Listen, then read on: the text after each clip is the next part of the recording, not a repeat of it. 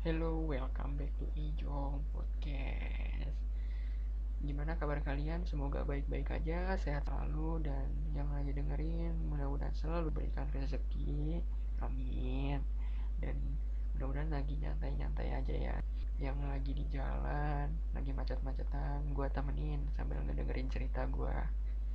Dan yang lagi santai di rumah sama pacar atau sendiri, ya sambil selonjoran nikmatin kopi lah biar nyantai gak usah ya serius-serius amat lah ngedengerin slow aja gitu. Sebelum masuk ke topik utama gue pingin cerita dulu. Di antara yang ngedengerin ini pasti tau lah. Kadang-kadang kalian nggak munafik lah kalau dikasih hadiah itu senangnya minta ampun gitu sama pacar lo. Tapi tahu gak sih biasanya biasanya ini mah ya biasanya yang gua tangkep kalau lu dikasih sesuatu sama pasangan lu atau sama pacar lu itu ada sesuatu kode loh. Bukan kode etik ya. Maksud gua kode etik mah dalam hukum etika bisnis aja ini tuh dalam kayak gini. Kode ada something yang sebenarnya antara pasangan lu pingin ngasih sesuatu ke lu sesuatu penjelasan cuman dia berikan melalui hadiah. Kayak gitu. Nah di sini gue cuman pengen ngejelasin ini menurut persepsi gue ya. Gue banyak banget ngalamin kayak gini. Jadi uh, eh, gue punya mantan pacar dulu ya. Mantan pacar sama kita berdua sering ngasih hadiah ya nggak menentu bahkan nggak hanya ulang tahun ya atau bahkan nggak hanya kayak lagi anniversary. Ini tuh kayak cuma lagi hari biasa ngasih kado atau lagi pengen ketemu ngasih kado. Nah itu tuh ada maksud lain Bray. Serius. Jadi kalau di mantan pacar gue itu adalah intinya kalau dia udah ngasih sebuah hadiah entah barang atau entah uh, puisi atau apa mereka tuh biasanya pingin lebih dimengerti pingin lebih kayak kalau gue nanti manja lu nggak boleh marah atau kalau nanti gue lagi marah-marah sama lu lu nggak boleh ngebentak balik atau lu nggak boleh ikut marah lagi. Kayak gitu bre. Gue nangkapnya itu soalnya pernah ada yang keceplosan dan ini ini jahat sih dalam suatu pacaran gitu lah istilah gue keceplosannya gini kamu tuh ya ini karena besoknya waktu itu lagi berantem terus abis itu mantan pacar gue ngomong udah dikasih hadiah aku tuh pinginnya pas aku ngasih hadiah ke kamu kamu tuh ngerti kamu tuh tahu aku tuh pingin dimanja aku tuh pingin istilahnya kalau lagi marah-marah nggak usah dimarahin atau nggak usah dijutekin nah ini gue baru ngerti berarti ternyata ada something lain di balik sebuah hadiah. Ada something lain yang ternyata uh nilainya besar gitu dari sebuah hadiah. Kirain gua hadiahnya doang yang nilainya besar. Nggak taunya inti penjelasan dari hadiah itu yang besar. Aduh ada ada aja. Zaman sekarang tuh macam-macam modus tuh anjir. Itu masuk modus juga tuh. Modus-modus yang kita nggak nyangka gitu loh pasangan bisa kayak gitu. Oke okay, kita langsung masuk ke topik utama ya. Topik gua kali ini adalah mengenai sebuah tema yaitu temanya tentang hubungan. Kenapa hubungan? Karena di sini gua punya persepsi berbeda antara pasangan dengan pacaran.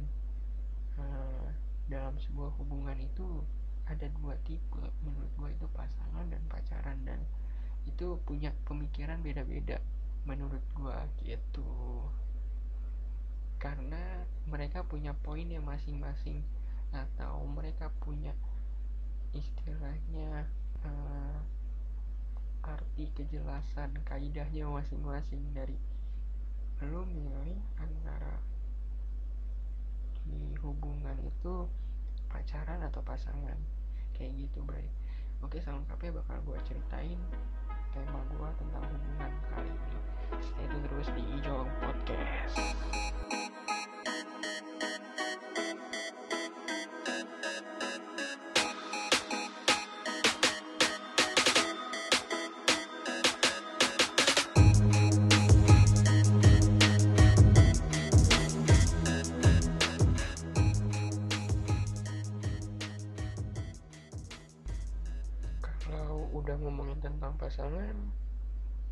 itu menurut gua definisinya udah berat ya.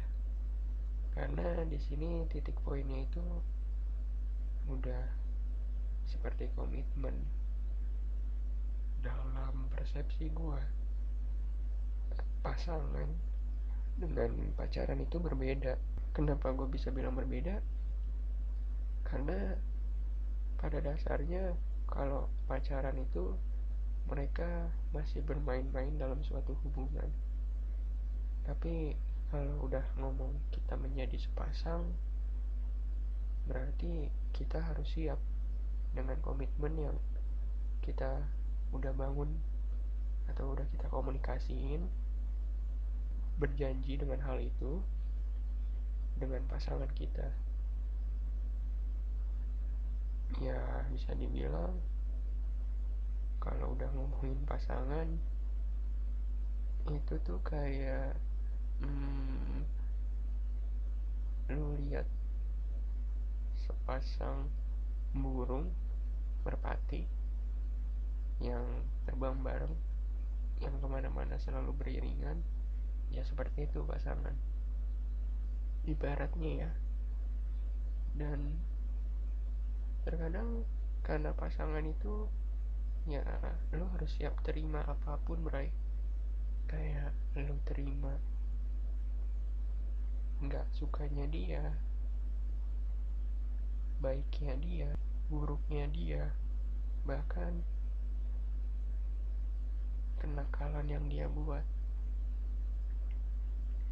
Karena di sini bedanya adalah ada banyak orang yang kalau dia udah nggak bisa apa yang lo inginin atau dia udah nggak bisa jadi apa yang menurut lo baik?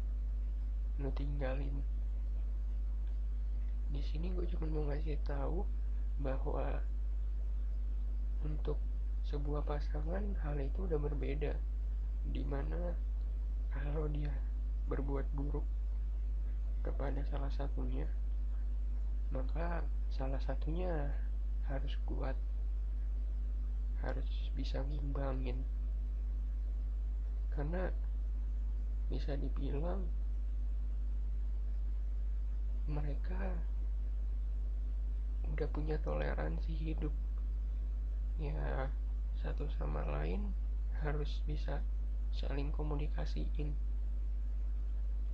Gue yakin kok kalau emang itu udah jadi pasangan pasti mereka pasti suka nggak suka mau nggak mau pakai hati. Karena beda banget sama yang namanya pacaran. Karena beberapa yang gue alamin kalau pacaran di ini di diri gue ya. Gue jarang banget pakai hati karena pacaran adalah sebuah hubungan di mana lu cuman saling support saling ada satu sama lain. Tapi lu belum mau mengerti tentang hubungan lu tuh kayak gimana. Gue yakin kok yang ngedengerin nanti ada kok fasenya atau masanya di saat lu tuh harus jadi pasangan. Dan lu udah komitmen dengan hal itu. Iya bahkan pasangan kayak gini mereka udah tahu apa yang mereka lakuin apa yang mereka komitmenin dan siap terima apa adanya. Ehm, gue mulai ngerasa bahwa hubungan gue ini adalah sebuah pasangan. Di saat gue udah bisa berkomitmen di saat gue udah tahu rasa sakitnya seperti apa dan di saat gue udah tahu rasa senangnya itu sampai di titik mana. Jadi kalau di gue ya harus udah punya titik-titik yang memang bisa dibilang itu poin acuannya gue contoh hmm, kayak gini. Di saat lu lagi sedih di saat lu lagi terpuruk gue itu punya takaran atau maksimalnya lah bisa dibilang. Hmm, buat pasangan gue itu takarannya di mana ya di saat dia sudah mencapai masa-masa yang sulit sama gue masa-masa di mana gue lagi terpuruk. Ya itu gue udah ada makanya kenapa gue udah bisa berkomitmen sama pasangan gue yang sekarang kalau dulu-dulu mah ya gue minta maaf sih sama orang-orang yang dulu. Tapi itu sebuah pengalaman menurut gue karena ya sebuah hubungan itu pasti ada yang menjadi kenyataan ada yang cuman bisa dibilang ya selesai di situ aja. Tapi gue yakin mereka yang selesai di situ aja mereka itu punya pengalaman atau bisa dibilang ilmu atau manfaat yang bakal dia dapat di kehidupan selanjutnya dengan orang lain. Sedih sih. Sedih pasti kalau bisa dibilang bahwa lu harus berakhir hubungan lu dengan seseorang yang menurut lu mungkin itu udah hubungan spesial udah bukan pacaran lagi. Tapi kandas di situ aja. Sekarang gini Bray. Gue mau kasih tahu sama lu.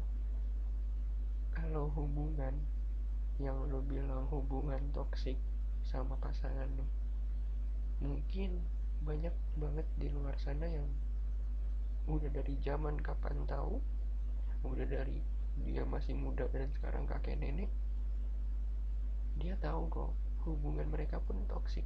Mereka sering berantem. Hal-hal kecil diributin. Hal-hal yang enggak ada manfaatnya dijadiin harus bermanfaat gitu. Nah kalau bisa dibilang poin utamanya dari hubungan yang toksik menurutku adalah lo harus saling ngerti lu dengan pasangan lu harus tahu di mana saat lu harus berjuang di mana saat lu itu mulai dalam arti mulainya itu adalah kayak gini. Di situ lu harus nurunin ego lu. Nurunin ego siap terima meskipun itu kesalahan dia. Pasti banyak yang nanya. Pasti pertanyaannya banyak kayak gini. Tapi bang gue udah berusaha bang. Gue udah coba semaksimal mungkin bang. Tapi tetap aja kita berantem mulu bang. Iya bang. Gue juga sering berantem padahal hubungan gue yang tadinya lagi ketawa-tawa terus jadi emosian. Nah ini Bray gue kasih tahu gue juga ngalamin sama kayak lu semua gue ngalamin di saat fase itu. Dan susahnya buat menahan ego bahwa itu salahnya dia bukan salahnya kita. Tapi di sini balik lagi Bray. Yang berjuang bukan dia doang. Yang berjuang juga kita. Kalau menurut lu di sini lu doang berjuang dan dia nggak berjuang salah. Kenapa? Kalau lu tahu hatinya dia seperti apa pasti lu udah mikir pasti lu udah bisa istilahnya mencoba untuk pelan-pelan nurunin ego lu. Itu kalau lu tahu. Tapi kalau lu nggak tahu ya pasti lu egois lah di situ lu merasa diri lu paling benar. Makanya kenapa banyak orang-orang yang berpikir hubungan dia toksik ya makin banyak dan ramai juga sih yang di sosial media yang dia menceritakan hubungan dia toksik sama pasangannya hubungan dia cuman berantem doang hubungan dia bermodalkan hmm, apa ya kayak permainan hubungan yang nggak serius hanya sebuah status. Nah yang kayak gitu Bray. Yang kayak gitu yang menurut gue ya. Coba deh lu pikirin lagi. Kalau lu emang nggak mau dibilang hubungan lu toksik sama hati lu coba lu buat merubah ego lu. Merubah ego yang di mana ego lu lebih besar. Di situ bilang bahwa lu benar sendirian dan dia pasti salah. Kalau dia nggak mau minta maaf berarti memang dia nggak terbaik buat ya buat lu lah istilahnya pasti gitu. Nah harusnya jangan kayak gitu Bray. Yang di sini yang bagusnya adalah di saat dia nggak mau minta maaf. Di saat dia besar juga egonya di saat dia berpikir dia lebih baik daripada lu di situ. Lu coba cari celahnya lu ngomong sama pasangan lu lu ngomong maunya seperti apa? Kayak gini deh. Gue lagi cari pemikiran hmm, gini gini. Lu maunya seperti apa gitu kasarnya ya kalau hubungan kita stuck-stuck di sini aja di circle ini aja berantem berantem aja kita nggak akan maju. Kita nggak akan bisa sampai merit. Kita nggak akan bisa nyenengin orang-orang di sekitar kita. Jangankan nyenengin orang nyenengin diri kita aja nggak bisa. Biasanya itu bikin pasangan kita tuh berpikir apalagi kalau udah kayak gini biasanya pasangan kita tuh berpikir kalau udah ngomongin tentang kamu tahu nggak sih kalau misal kita berantem begini nantinya pas udah merit udah punya anak kepikiran nggak ya? Nanti anak kita bakal ngomong kayak gimana gitu? Atau anak kita bakal berpikir seperti apa ya tentang kita? Yang kayak gitu bray. Biasanya pasangan lu itu pasti bakal ngerti bakal berpikir dia.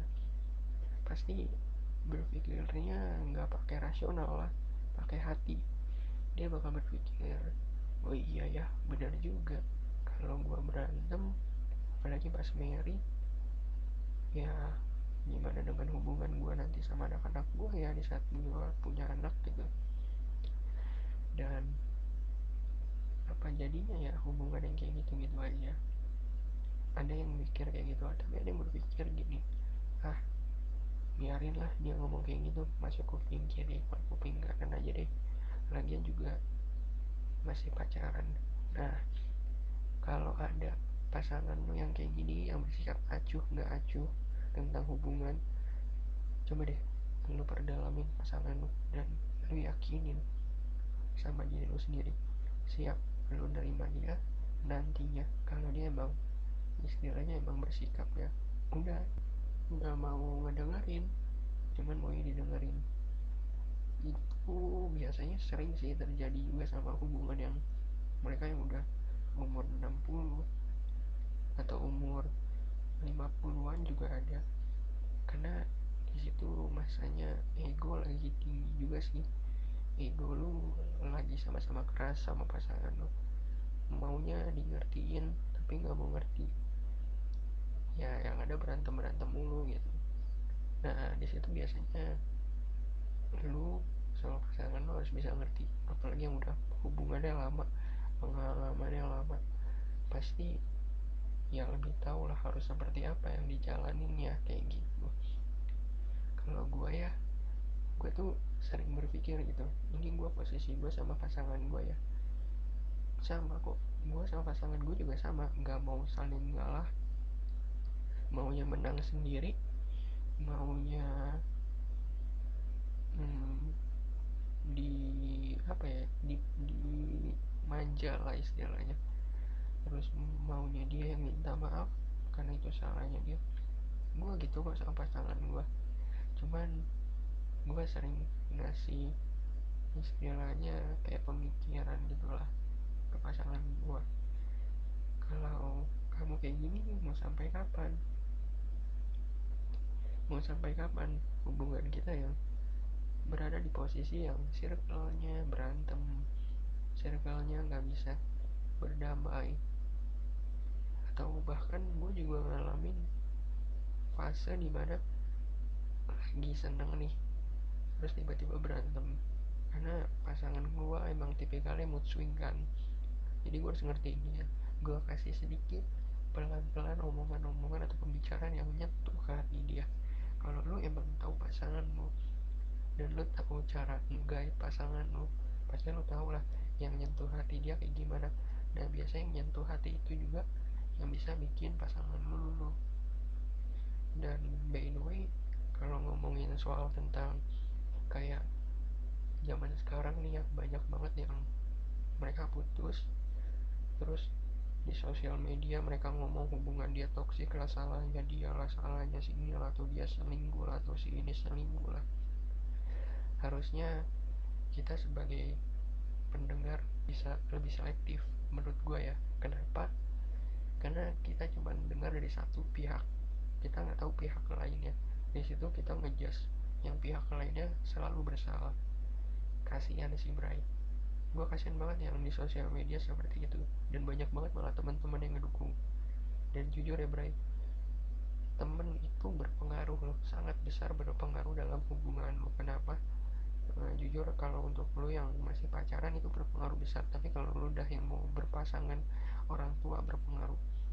Ini gue ngomongin yang berpacaran lu ya. Kenapa teman itu berpengaruh? Teman itu ibaratnya itu udah kayak hakim. Udah kayak uh, istilahnya aparat negara lu lah. Kenapa? Mereka yang ngedengerin lu cerita nanti mereka yang ngambil keputusan bukan lu. Kebanyakan kayak gitu. Serius gua gak bohong. Kebanyakan adalah di saat lu cerita udah bener nih lu ceritanya sama temen lu. Tapi kan yang tahu hubungan lu bukan temen lu. Yang tahu hubungan lu ada lu sama pasangan lu. Itu yang selalu salah untuk diambil pemikirannya. Sebenarnya kayak gitu sih. Ini gue selalu nekanin ke kalian semua. Jujur gue awal juga sama kayak gini dan gue ngerasa ini tuh salah.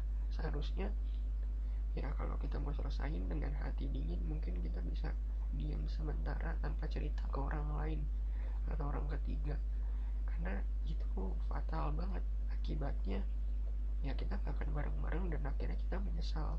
Menyesalnya adalah oh ternyata omongan teman gue salah ya dia tuh baik. Oh ternyata omongan temen gue itu nggak ada manfaatnya dia tuh nggak seperti apa yang temen gue omongin. Nah yang kayak gitu bro gue sering banget dulu tuh ngadepin hal-hal yang kayak gitu.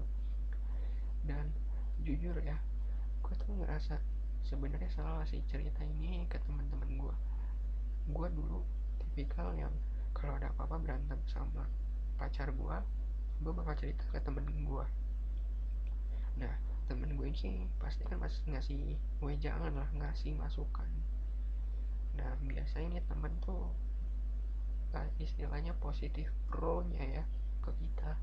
Bukan dilihat dari dua sisi. Ini salahnya. Pasti banyak kan mereka ngomong gini ya udahlah lu mah sering berantem sama dia gue denger banget.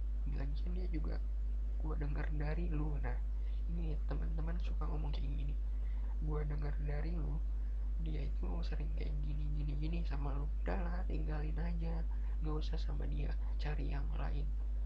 Pilih orang lain. Dia belum bermanfaat buat lu. Dia belum bersikap baik buat lu. Itu yang salah. Seharusnya namanya temen dia harus bisa melihat dua sisi. Dan gue lebih better memilih uh, temen ya. Kalau lu yang ngedenger ini lu kalau punya temen yang kayak gini ngomongnya um, ya udahlah santai sih lu berantem paling nanti juga balik lagi. Nah gue lebih seneng yang kayak gitu. Kenapa? Dia mikir dua sisi. Dia mikir ya udah lu berantem berantem kecil udahlah happy dulu aja sekarang. Nanti lu balikan lagi. Dibandingkan temen-temen yang ngomong udahlah tinggalin aja dia udah kayak gini. Itu tuh yang salah. Makanya kenapa? Gue dulu ya kalau punya pacar gue selalu cerita ke temen gue nggak pernah ngomong di media sosial. Karena gue tipikal yang nggak mau mengapresiasikan di media sosial kalau gue lagi galau kelihatan begonya gitu. Makanya kalau gue bilang gue ngomong ke temen-temen gue. Di awal-awal jujur di awal-awal pasti sama deh kayak lu juga nih yang ngedengerin. Di awal-awal gue kayak iya ya bener ya kata temen gue. Dia kayak gitu.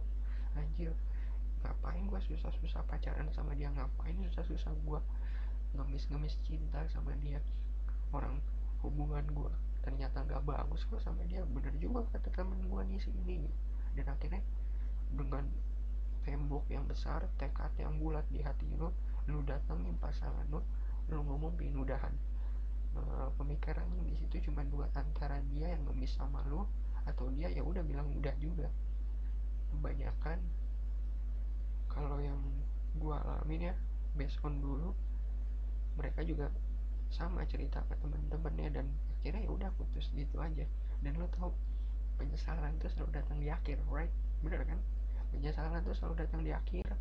Dan ngerasa bahwa kayak iya ya benar ya ternyata pemikiran di hati kecil gue nih lebih baik dibandingin pendengaran dari teman-teman gue ini. Ternyata selalu salah apa yang gue ceritain ke teman gue ternyata teman gue pro nya ke gue nggak lihat dari dua sisi. Nah nyesalnya tuh di situ bray kenapa karena hmm, bisa dibilang teman-teman kebanyakan pro nya itu ke elu bukan ke dua belah pihak istilahnya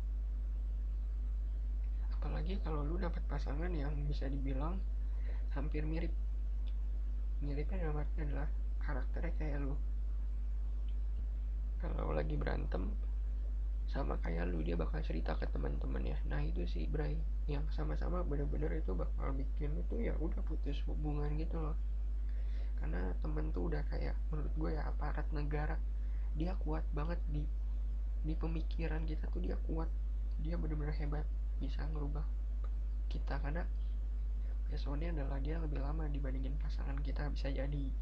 Kayak gitu itu yang bikin kadang-kadang bisa dibilang salah satu pemicu hubungan tuh retak ya pertemanan juga sih dan ya memang salah sih nggak boleh juga gitu gara-gara kita udah punya pacar terus kita ngomong nggak boleh sering main sama teman kita nggak bagus juga sih. Nanti malah temennya itu yang berpikir wah lu gara-gara lu nih dia nggak boleh main sama gua nih. Nah kayak gitu jangan sih jangan sampai kayak gitu.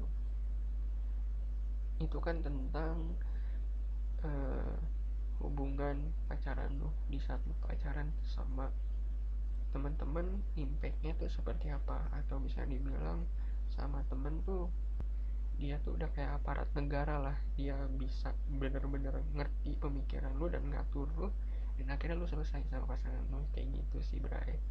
Nah terus kemudian adalah itu kan saat pacaran temen tuh lebih berpengaruh. Sekarang kalau lu udah berpasangan orang tua atau bisa dibilang nanti mertua lu lebih berpengaruh. Kenapa? Di sini perannya orang tua atau perannya uh, mertua lu di hubungan circle hmm, bisa dibilang antara lu sama pasangan lu itu besar banget pengaruhnya. Kenapa? Jujur ya itu dibilang salah satu hal yang gak bisa dan gak akan pernah uh, selesai gitu. Maksudnya dalam arti selesai adalah lu gak bisa menolak itu hadir di kehidupan lu itu pasti ada bray. Dan gue gak mikir itu hal-hal buruk ya karena dari awal kita udah berkomitmen untuk menjadi pasangan. Dan kalau udah jadi pasangan lu harus siap terima. Udah dengan lapang dada bahwa lu harus tahu ya keluarganya dia seperti ini orang tuanya seperti ini. Begitu pula juga dia dia harus tahu orang tua lu seperti apa. Kalau belum ngerti jangan ngejalin sebuah hubungan berpasangan atau jangan ngejalanin komitmen. Karena kalau dia udah gak mau ngerti sama keluarga lu buat apa? Makanya di sini jujur ya perannya keluarga tuh istilahnya orang tua ya. Lebih gue tekanin di orang tua itu bener-bener bisa dibilang sangat-sangat berpengaruh. Jujur ya di fase gue yang sekarang nih orang tua berpengaruh banget. Kayak misalkan ada sedikit kesalahan gue kecil nanti mertua gue atau bisa dibilang orang tuanya dia bakal marah bakal gak suka. Sama kayak dilakuin sama pasangan gue menurut orang tua gue itu nggak pantas. Itu tuh bakal berimpact besar gitu besarnya dalam arti adalah besar di pemikiran lu. Di situ tuh otomatis lu bakal istilahnya ada lebih besar hal untuk membela orang tua lu dibandingin pasangan lu dan jujur itu terjadi sama gue kenapa? Karena di situ gue ngerasa pasti lah ini semua yang ngedengerin kalau dia udah berpasangan udah berkomitmen kalau udah ngomongin tentang orang tua itu pasti sulit banget buat dibantah. Sulit banget buat istilahnya ya nggak peduli dengan hal itu. Karena apa? Orang tua tuh banget banget kayak instingnya kita tuh ke mereka gitu loh. Kan ada orang tua bahkan yang ngomong gini kalau kamu nggak nurut sama ayah ibu tentang kamu sama pasangan kamu nantinya jelek loh hubungan kamu. Dan ada yang menanggapinya itu benar loh. Ya ada sih kenyataannya emang kayak gitu. Nah di sini kenapa bisa gue bilang kalau menurut gue kalau di saat orang tua gue ngomong gitu ke pasangan gue pasti gue akan membela orang tua gue sedikit. Karena dalam arti bisa dibilang ya orang tua kan yang ngelahirin orang tua yang besarin. Jadi orang tua lebih tahu lah. Makanya ya terkadang gue juga serba salah gitu. Gue ngasih tahu pasangan gue eh orang tua gue yang marah. Sama kayak kayak dia ngasih tahu gue terus uh, eh, gue kesel gue ngomel ke dia terus dia juga bete karena orang tua juga ngomel lah jadi agak campur aduk. Makanya kenapa? Kalau lu udah bisa berpasangan lebih baik lu tinggal agak berjauhan dari orang tua lu. Bukannya menjauh ya maksudnya bukannya maksud gue mengurangi pahala bukan. Tapi di sini adalah titik poinnya adalah untuk biar lu sama pasangan lu tuh bisa damai. Istilahnya dalam arti damai uh, yang tahu uh, buruk baik aibnya lu gitu. Loh cuman lu sama pasangan lu. Kenapa? Karena udah kalau udah di luar itu udah sulit bro. Sebenarnya kalau di tradisinya gua sama pasangan gua memilih menjauh dari keluarga masing-masing kenapa karena keluarga kita itu benar-benar saling dan amat sangat terlalu care sama gua ataupun orang tua dia terlalu care sama dia. Itu makanya gua udah komitmen banget buat agak menjauh lah tinggalnya. Karena kalau ketahuan ada aib atau ada sesuatu berantem atau apalah seperti itu nanti jadinya malah lebih runyam malah lebih ribet yang ada saling menyalahkan gitu. Di saat lu di posisi lu nggak kayak gini tapi ketahuan sama ya, istilahnya orang tuanya dia seperti apa itu sih harus dipikirin. Oke peran keluarga itu atau orang tua di saat lu udah berpasangan wah jujur ya menurut gue ini mah mungkin yang ngedengerin beda-beda persepsi nggak apa-apa. Tapi kalau menurut gue ya itu bener-bener berperan banget berarti banget di hidup kalian karena siapa lagi yang bakal ngerti kalian kalau nggak pasangan ya orang tua kalian. Kayak gitu. Tapi gue lebih respect jujur sih lebih respect sama orang tua yang ya udah itu udah hubungannya dia. Mau jelek mau buruk mau baik mau bagus. Yang ngejalanin ya mereka berdua. Yang harus nyelesain ya mereka berdua. Kecuali indikasinya adalah di sini ada yang nyeleweng atau selingkuh. Nah itu di sini barulah uh, orang tua tuh turut adil uh, mengambil keputusan karena pada hakikatnya itu udah udah keluar dari norma-norma yang namanya lu berpasangan etika lu berpasangan sama seseorang tuh udah jauh banget nggak sesuai. Makanya bisa gue bilang kalau udah ada yang menyentuh hal itu ya itu it's okay orang tua tahu. Tapi kalau yang belum menyentuh ya janganlah. Karena orang tua pun sebenarnya harus tahu tentang aib lu semua gitu loh. Jangan lu semua lu cerita. Banyak deh teman-teman gue yang kayak gini yang mereka berantem sama pasangannya akhirnya dia cerita ke keluarga atau seperti apa atau mereka cerita ke nah, keluarga pasangannya. Akhirnya jadi runyam entah keluarga pasangannya setuju dengan pemikiran teman gue atau enggak setuju ntar jadi marah-marah sama anaknya sendiri. Sama juga keluarganya. Temen gue ini nggak setuju nih apa yang telah diperbuat sama pasangannya temen gue nah akhirnya jadi berantem. Yang kayak gitu benar yang harus dihindarin lah. Maksud gue kalau lu bisa menyelesaikan sendiri sendiri dulu. Karena kalau udah berpasangan lu harus udah bisa nih gue jelasin lagi gue tekanin lagi bahwa komitmen atau pemikiran lu dengan pasangan lu harus udah jelas di sini bahwa titik poinnya adalah lu sama pasangan lu harus bisa terima. Yang namanya lu lagi berantem lu lagi susah lu lagi senang lu lagi campur aduk di kantor atau di tempat kuliah ya harus bisa sama-sama terima gitu loh. Nah di sini kenapa gunanya? Kalau lu udah komitmen biasanya hal-hal yang sepele itu udah bukan jadi masalah. Karena pada dasarnya orang-orang yang udah berkomitmen masalah hal sepele itu udah nggak ada gitu. Mereka lebih yang kebesar biasanya ya tapi ya ada aja sih. Namanya laki-laki dan perempuan mereka punya pemikiran sendiri mereka punya kecemburuan sendiri mereka punya emosi tingkat nasional sendiri. Kayak gitu sih bray.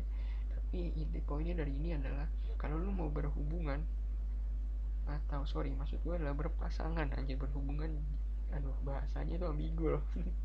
Berpasangan ya lu harus siap terima komitmen jangan. Lu mau berpasangan tapi lu belum siap terima komitmen dan lu cuman mau jadi kayak ya udahlah gue cuman berpasangan sama dia. Mau baik buruknya bodo amat gue nggak mau dengerin. Yang penting gue tahu baiknya doang. Jangan berani dengan lu berpacaran aja gitu lu cari pacar lah. Jangan cari pasangan dan lu nggak bisa komitmen. Dan kalau ada yang ngedengerin ada yang tipikal pasangannya kayak gini dia belum ada di poin untuk menjalin komitmen. Dia masih di poin pacaran kalau misalnya bagusnya lebih baik lu ngobrolin deh sama pasangan lu itu pinginnya seperti apa biar ada komitmen. Kasihan juga lu buang-buang waktu.